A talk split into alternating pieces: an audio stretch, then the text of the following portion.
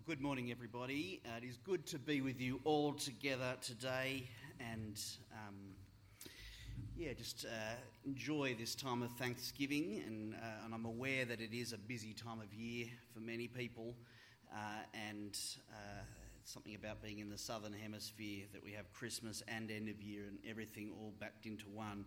So I do know it's a busy time of year. Uh, over the next four weeks in the lead up to Christmas, we're going to be looking at uh, four passages from the opening 12 uh, chapters of the book of Isaiah. And one of the images that is uh, quite uh, prominent in this section of uh, Isaiah is the image of light and darkness. The people walking in darkness have seen a great light. Um, there's the favourite Christmas carol that many people love, O Holy Night, the line, A Thrill of Hope. The weary world rejoices. For yonder breaks a new and glorious morn. Uh, the message of Christmas should be a time of rejoicing, a thrill of hope, a relief for the weary.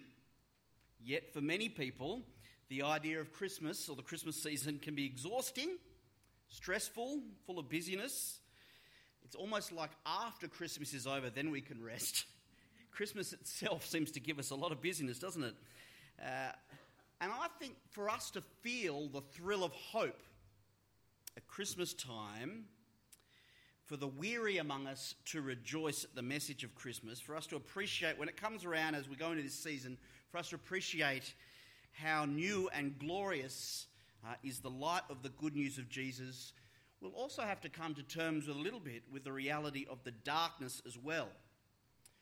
And so, for the next four weeks, we're going to be looking at the prophet Isaiah and what he has to teach us about the darkness of the world we live in and also the coming of Jesus into the world and how that is such a magnificent, glorious light. And for the groups who would like to follow along, we've got a few bonus uh, Bible studies that will be available on the website as of today. Uh, three studies uh, looking at, at, some of the passages. Yet, as you probably noticed, today's service is a little different. Uh, we are pausing to give thanks for the year that has been uh, and think a little bit about the year ahead. And, and part of that pause means that today is going to be uh, different to what we do on regular Sundays. And so uh, this little time we've got now is really more of a teaser trailer for the Isaiah series over the next month rather than, let's say, an introduction to it. And those who might be familiar with our normal teaching practice, where we have, you know, we go through verse by verse, this is going to be a little bit more of a sermonette, a uh, mini reflection. Uh, a sermonette, I think that might be the right word, the technical word, sermonette. Uh, we're going to uh, spend a few moments uh, thinking about those five verses from chapter 2 of Isaiah and particularly zooming in on that final verse, verse 5 Come and let us walk in the Lord's light. And that's what I'd love for us to be our theme for today. And as we look back on the year that has been, and then think about what is ahead of us, perhaps this could even be the theme for our year ahead. Come, let us walk in the Lord's light. These verses are part of a prophecy that concerns Judah and Jerusalem in the last days. It's a description of Jerusalem uh, very different to the physical Jerusalem uh, that was in the scriptures, and certainly very different to the city of Jerusalem that exists today. It's a description of Jerusalem in the last days, and you can see by the description it's a description of where God is dwelling, where the center of God's people from all nations are kind of magnetized towards.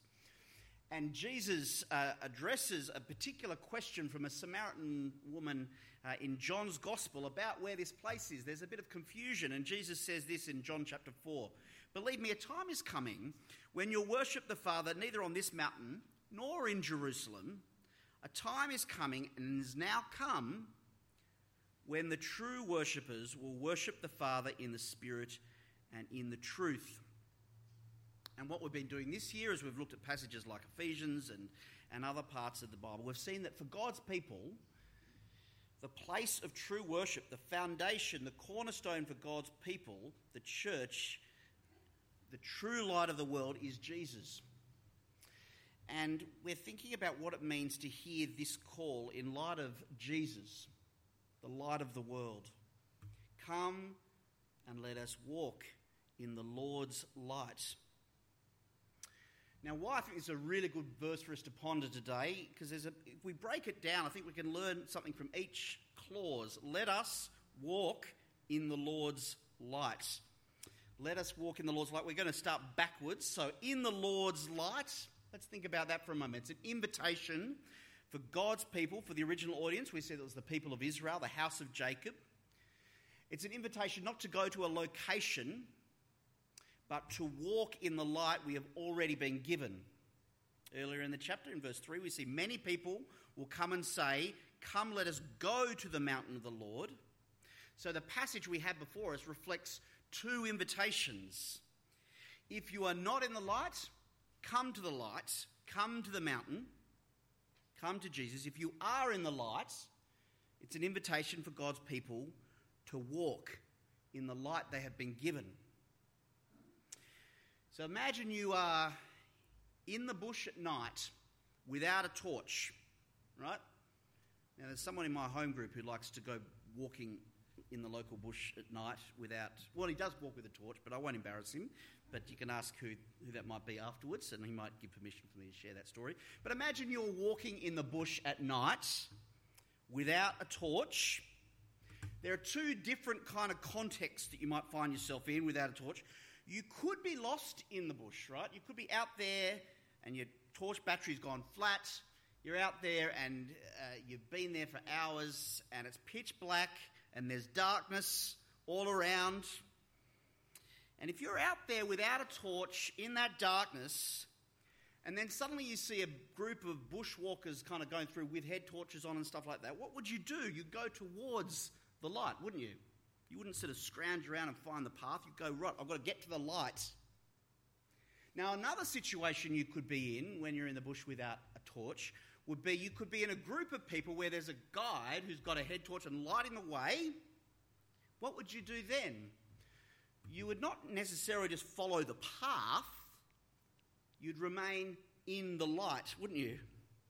That's what you'd do. You wouldn't try to find your own way in the dark, you'd Stay in the light. Jesus is described in the New Testament as the light of the world.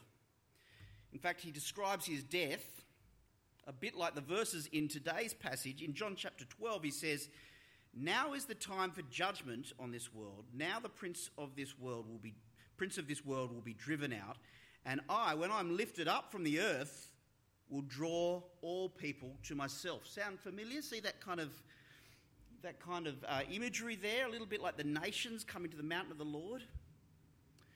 What has been so encouraging and why I'm so thankful over these last 12 months have been hearing about uh, and watching people actually be drawn to Jesus from darkness to, to light. And I won't embarrass him too much, but I've enjoyed getting to know Ben, who's given me permission to share a little bit about his story. We might hear a bit more later on. Ben, who I first met as our amazing gardener. So he, um, and that's kind of embarrassing that we would need a garden, but we thought, you know, we weren't keeping up with the amazing garden. So we got Ben out, and he does some amazing work. And uh, and, I, and I believe he was offered a coffee by Peter Routh on that day.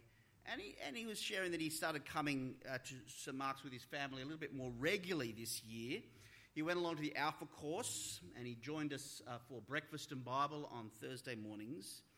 And then uh, we had a meeting a few weeks ago, and, and we'd finished up, and we always try to finish punctually, at, at, and, and we we'd prayed and we finished. And you said, Oh, I've just got a bit of news to share that I was born again last week. So you left that till now?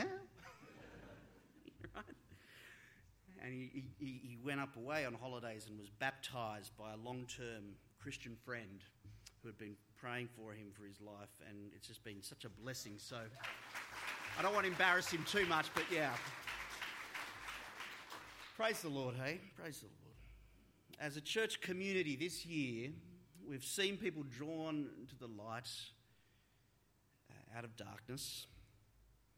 We've seen, as we've looked at the letter of Ephesians, what it means to have every spiritual blessing in Christ, to live and to walk in that light.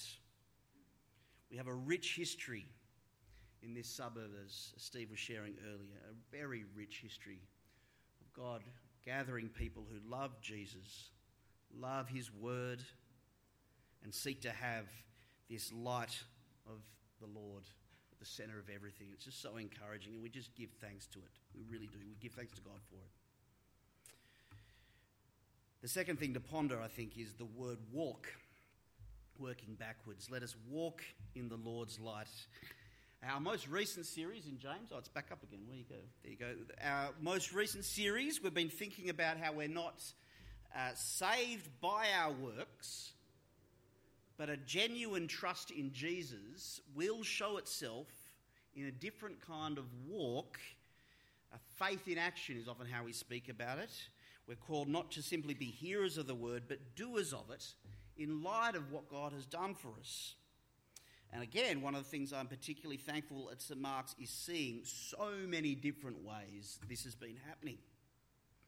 Countless examples of practical care, countless, literally, count, I just tried to count them the other day. So many meals that have been made, funds that have been raised. Are Gary and Marg Adams here?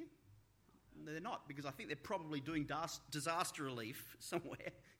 With some, they are. There you go. So you know the amount of people who are, and I can't keep track of the organisations that people have got connections with, caring for others in need. Samaritan's Purse, a whole bunch of other ones where people are just practically reaching out with that desire, not because they think they're going to be in God's good books, but because they love people and they've been changed by the gospel. I've seen people uh, seek to address and, and get some serious help with some long term destructive habits. It's been the kind of thing you don't share, obviously, in this kind of forum, but when you hear about people who are wrestling with some long term, deep destructive habits, only the power of God's Holy Spirit can do that. It's a wonderfully encouraging thing, even though, even though there's darkness surrounded by it. There's such a passion for so many people to reach out to our local community. And it's been so encouraging to hear uh, this year so many stories of people who have not just been keen to know Jesus, but to follow him and to actually put that into action. Which brings us to the third part of this exhortation. Let us, it's a call for God's people to not just walk in the light of the world as individuals, but as a community. A community. You see that distinction? Often a crisis brings this kind of dynamic into view.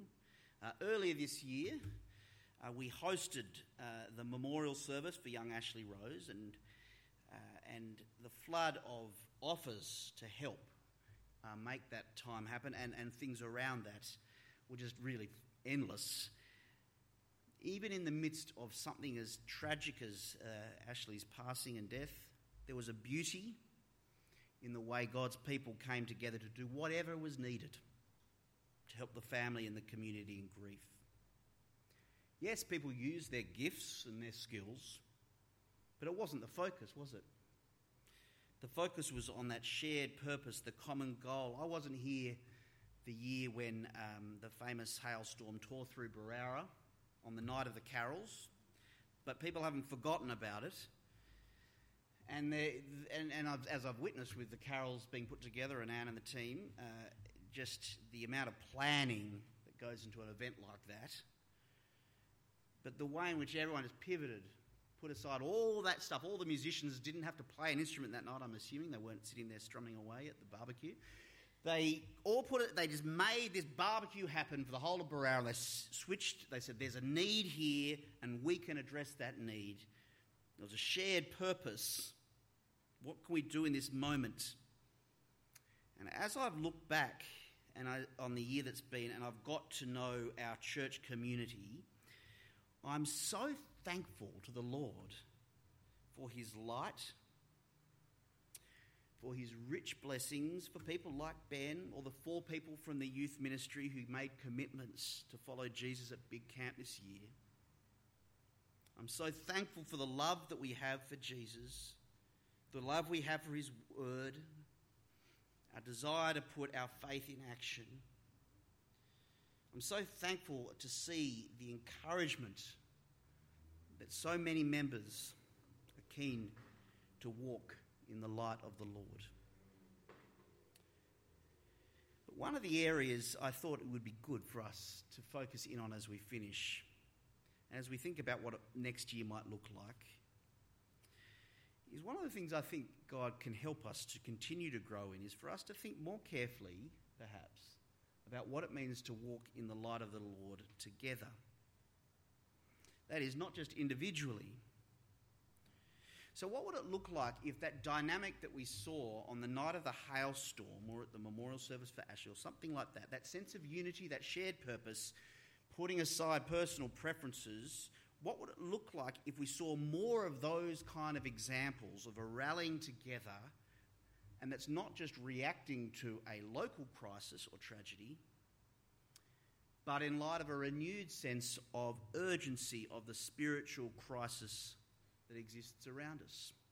So imagine for a moment if all the power went out in Berowra, Berowra Heights, Mooney Mooney, Brooklyn, Cowan, Mount Ku-ring-gai, and even if Mark Franklin couldn't distribute enough generators around the town, imagine if the only place that you could get power would be St Mark's Berowra and that power was unlimited.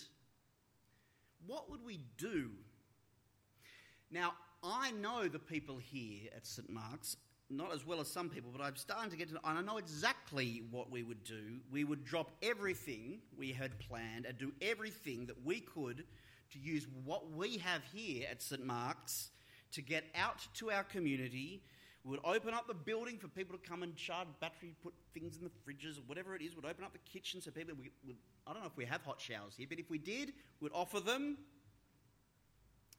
Spiritually, the vast majority of the people who live in Berowra, Berowra Heights, Cowan, Brooklyn, Mooney Mooney, Mount Ku-ring-gai, and beyond, they're still without power.